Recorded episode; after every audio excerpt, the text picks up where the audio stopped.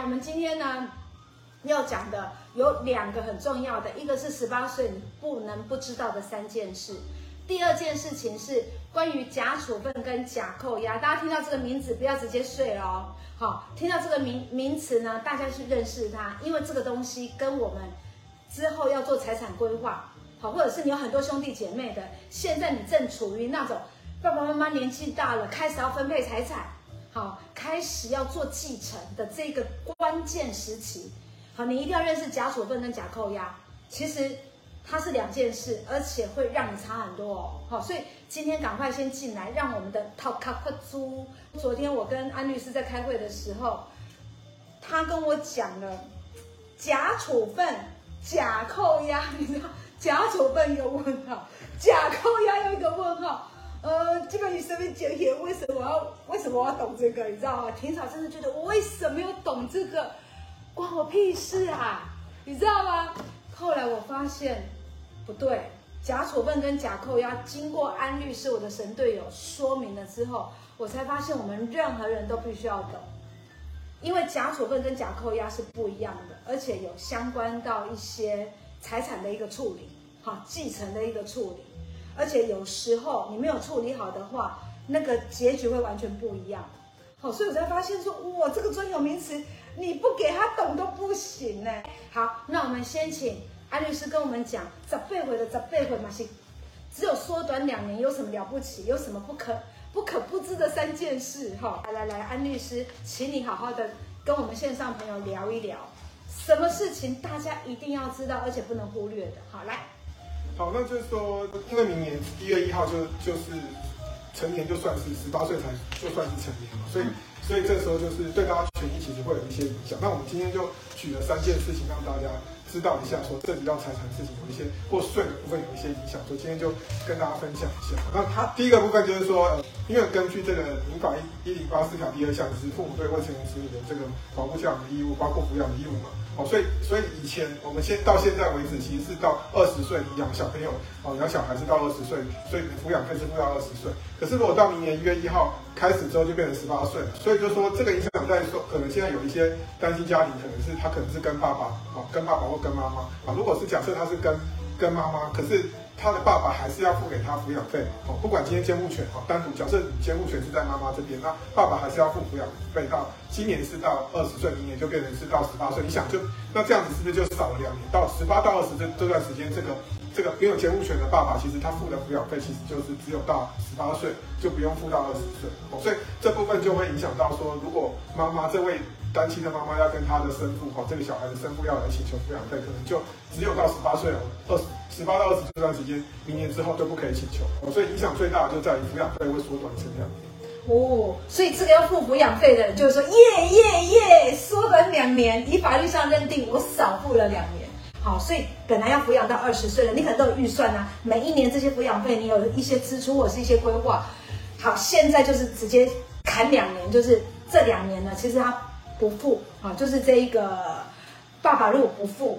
其实也没有办法，对不对？啊，OK，所以呢，大家就注意一下。那为什么安律师说，呃，这个影响比较大的真是单亲呢？我觉得也是啊，因为如果你说一般现在以台湾的家庭来讲，不要说到二十岁，到三十岁，到三十岁，你讲那囡啊被他才要往上爬，好，是不是很多家长也就是？就是继续很努力的苦干实干，然后就是强的内斗，有没有省吃俭用，然后给我们的小孩受最好的教育。好，所以其实这一个感觉好像缩短两年，跟没有缩短两年，对于一般的家庭其实还好。可是对于单亲，就是独立要去抚养这个小孩子，监护权在一方身上的，那另一方一直在。付这一个抚养费的时候，如果你缩短两年，有时候真的就差别很大。好，好，那第二件事情是什么？好，那第二件事情就是说，大家其实现在呃最近要缴这个地价税了嘛，对不对？所以其实今天跟这个月大家讲一下，就是说其实哈，这个如果是涉及到房屋税，也会有所影响。就明年你在缴房屋税的时候，因为是明年是呃你家里如果说假设有小孩是已经满十八岁了，这时候假设有一间以上的房屋，你就可以。变成是说过到他名下之后，然后让他这个房子变成适用到自用住宅的税率了。也就是说，因为我们房屋税其实是规定是是土地所有权人跟这个就是呃房配偶，房屋所有权人跟配偶跟这个未成年子女，他只可以申请一户的自用住宅的这个房屋税。但是如果你你因为明年是十八岁成年嘛，那所以今天你成年的这个子女本身他自己名下有一间房子，他也可以申请自用住宅的房屋税。所以这个时候就会变成你。就是如果你基于节税的考量，或者是说你已经觉得小朋友成年，你以后要就要赠与他一间房子，那这个情况之下，你就你在明年他成年十八岁的时候赠与他房子，这个房子也可以自然适用这个自用住宅这个房屋税。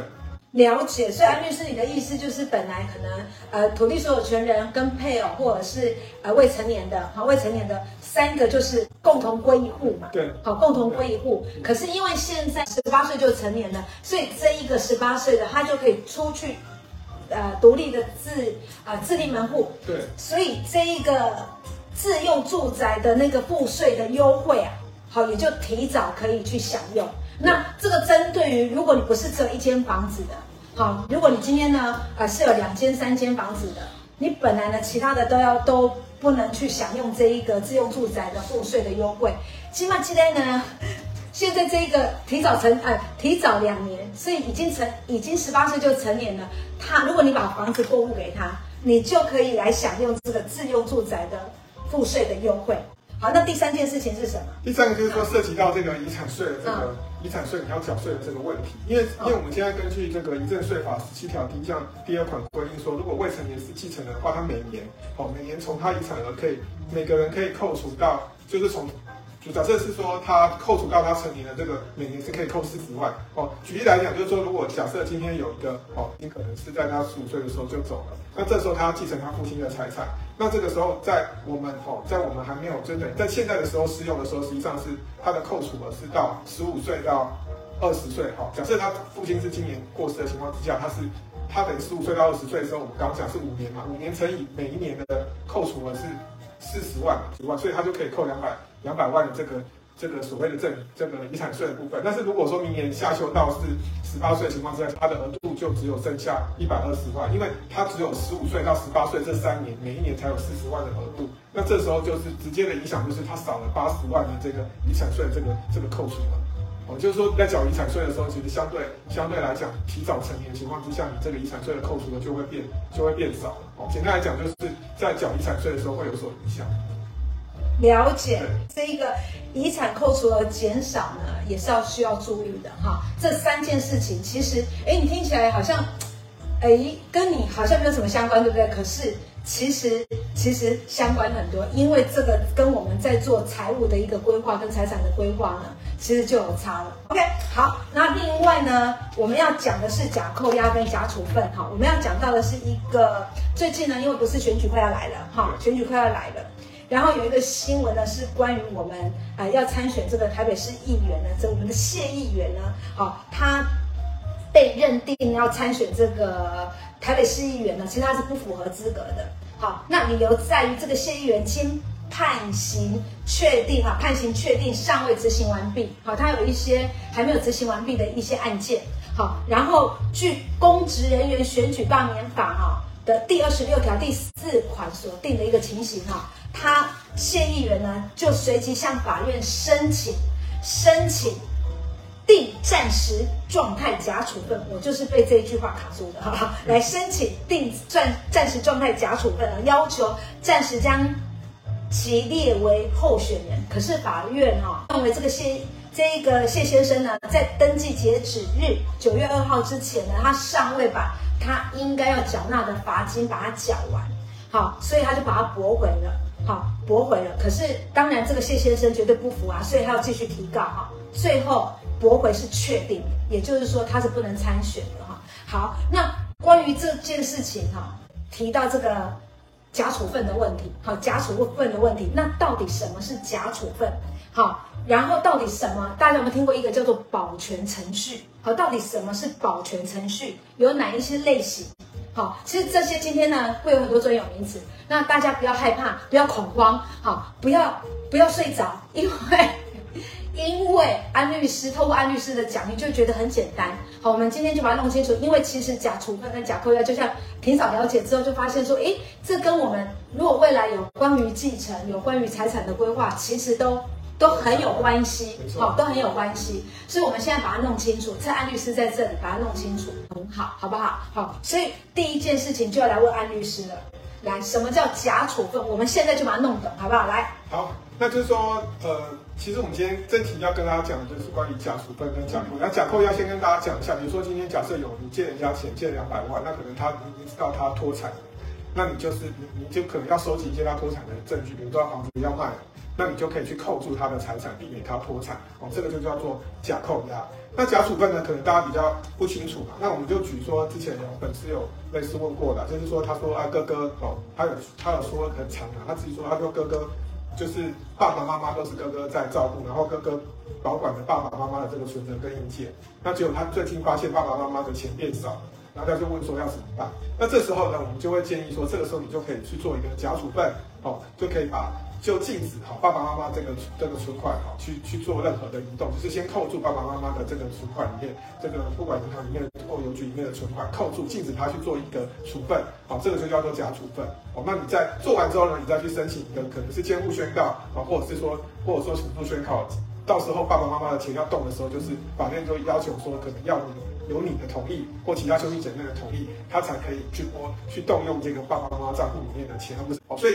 假扣押跟假处分最大的差别是，假处分就是禁止，禁止不一定的行为。那假假扣押就是扣住扣住债权债务人的财产，禁止他去脱产。好，那另外关于假处分哈，好像还有。一些关于选举的部分，那我们今天也附带一题，好不好？我们今天因为既然讲到假处分，那我们就把这一个有关于啊、我们看到那个新闻案件啊，比如说选举资格他被拔除啊，好，那可以提暂时状态假的假处分吗？好，就是说。呃，是另外一种假处分吗？还是怎么样？来，安律师。嗯，其实就是说，假处分还有另外一种叫做定暂时状态的假处分。那像像这个这个谢姓的这个艺人，中选会认为他没有参选的资格嘛，所以他就是跟法院做一个行政诉讼，要求说，哦，他定一个状态，就是说让法院暂时确认他有参选资格的这样一个行为，就叫定暂时状态假处分。然后，所以我们今天不是要讲选举啊，只要讲说，他就是说要求说他要保全他的这个这个议员的这个资格嘛。哦，那所以在。十十一月二十六号，让他还可以继续被选举。那当然，最后他是法院是认为说他没有哦，他没有这个资格啊。哦，为什么？因为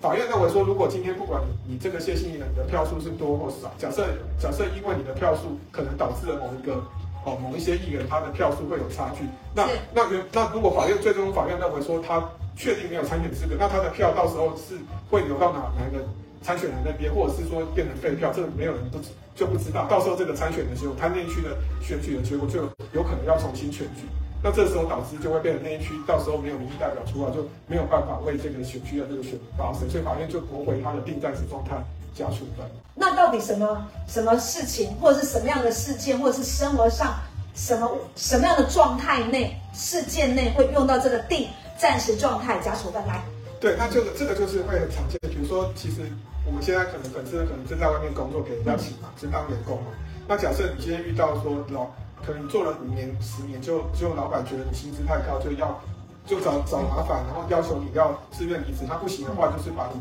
把你解雇。当你公司违法解雇了，你觉得公司就是对你不当对待的时候，那你跟你跟这个公司要打确认确认这个所谓的雇佣关系存在，就确认我还是在这个公司服务。你就可以提出一个定暂时状态的小处分，要求公司在你跟公司诉讼的期间，每个月还是要付你薪水。哦，这个时候就是你就会觉得比较有感，大家就会觉得比较有感，跟大家比较有相关。举另外一个就是一般的一般的假处分的例子，就是说我们之前前面哈前面几个月前面几集我们有讲到说借名登记啊，其实大家对借名登记也相当有兴趣的。比如说今天可能好，就是说类似父母可能可能他在。他在你们年轻的时候，可能就有房子，就先过户在某一个，哦，先买的时候就登记在某一个，可能哥哥的名下。那这个时候你们那个时候父母都有跟你讲说，这个这个房子是先借在哥哥名下，以后哥哥如果卖掉房子，就是要分给所有的兄弟姐妹。那这时候当爸妈过世的时候，这个哥哥就觉得这个是我的房子，我就不愿意还。那这时候你要跟哥哥来讨这个房子卖掉的钱的时候，你就是要哦做一个定暂时状态假处分。你就是说，因为你知道他卖掉之后他不会分你钱嘛，所以你就是要把这个当时候爸爸年轻的时候登记在哥哥名下这个房子，好，你要给他做一个定暂时状态假处分，让他就这个房子本身，你不能够禁止他去做移转。哦，那这个时候你就是要做一个假处分，哦，那所以类似就是说，如果之前有听到这个借名登记的例子，那你可能你也担心说这个可能现在有持有这个房子的哥哥有可能会卖掉这个房子，你就可以去做一个所谓的一般的假处分，去禁止哥哥去去处分这个房子，所以是一样是刚庭少讲禁止他做一定的行为嘛，但是哥哥并没有，你不是说哥哥怕脱产，哥哥如果说脱产是针对他欠你的，他可能已经欠你。比如说哥哥欠你一千万，你才去扣他的财产。可是哥哥现在这个借名登记的房子还没有卖掉啊，那是不是你先扣除这个房子，说让他不能卖的，到以后大家讲好了，他要卖的时候要请他签名哦。比如说什么情况之下请他签名的情况之下哈，说这个钱要要分成几份的时候，你才会同意让他去卖。所以你要先把这个房子扣住，让他现在不能够去去出卖这个房子。哦，所以这个就是所谓的一般的家庭的。OK，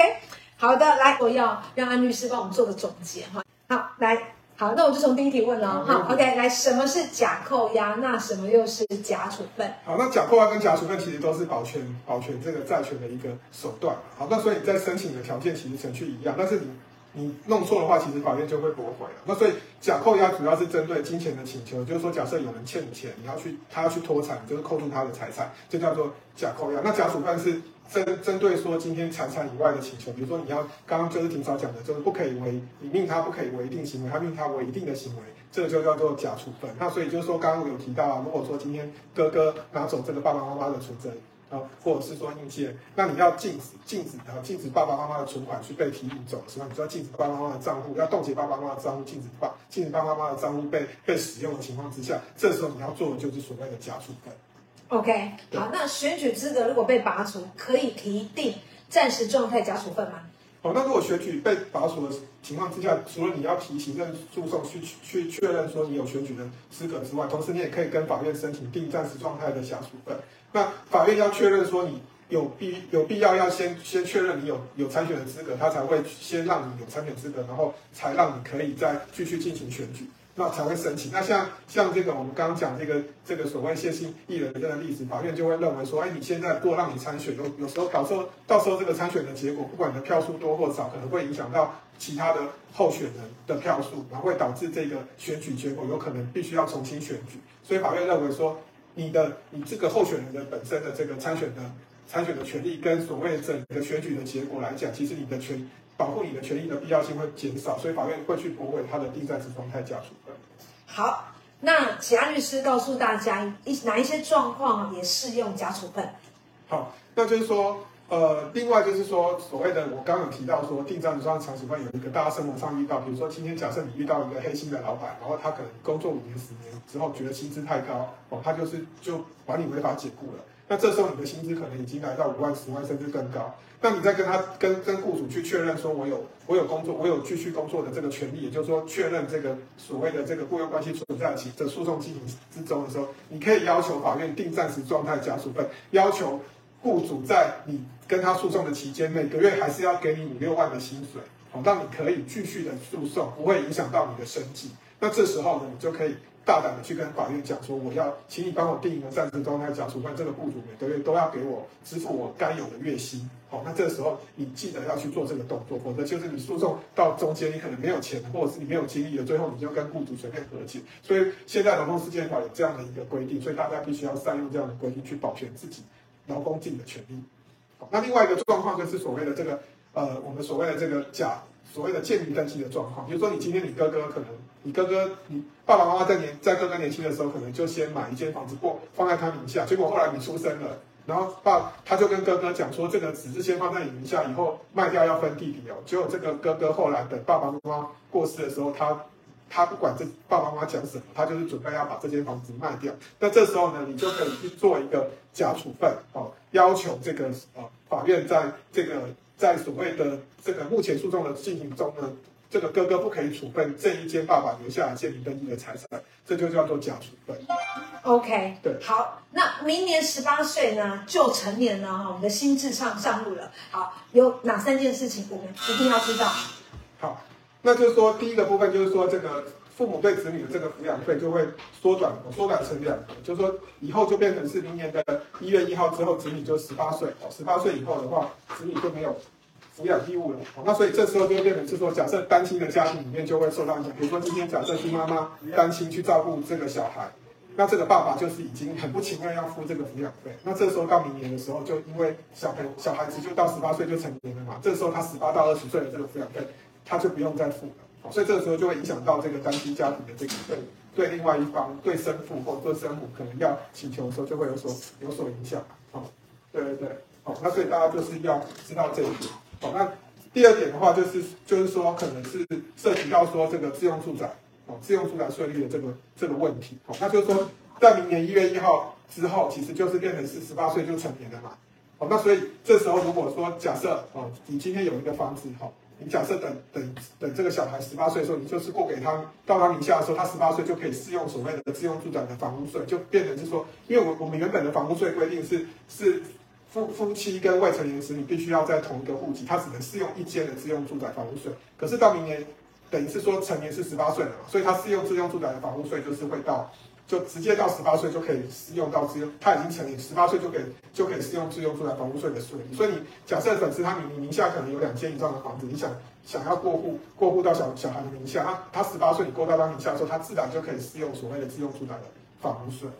好，那第三个就是所谓的哦，我们讲的这个遗产税的问题，其实就是比较不利的影响。其实就是说，好，就是说假设好，假设一个小孩他可能这个小孩十五岁的时候，他爸爸已经过世了。那这个时候呢，他的十五岁，他他原本原本在今年的时候，十五岁到二十岁的时候，假设他爸爸今年是走的情况之下，他十五岁到二十岁的情况之下，他总共有五年，五年的话每年有四十岁四四十万的扣除了，总共有两百万的扣除了。可是如果是明年，他假设他爸爸走了，那这时候呢，因为明年他已经十八岁成年了嘛。那这时候他适用的适用的把这个遗产税的这个扣除额就只有十五岁到十八岁只有三年，那我们每一年的扣除额是只有四十万的遗产税扣除，所以他到明年假设他爸爸不幸走的情况之下，他的扣除额就只有一百二十万，所以就会影响到落差，就会影响到他少了八十万的遗产的遗产税的扣除，所以对遗产税来讲的话，其实提早成年的情况之下，你缴的遗产税会变多。了解，好，好，然后我们就下个礼拜见啦！谢谢今天大家的陪伴，拜拜，拜拜，哎，拜拜拜拜，谢谢大家了哈，拜拜。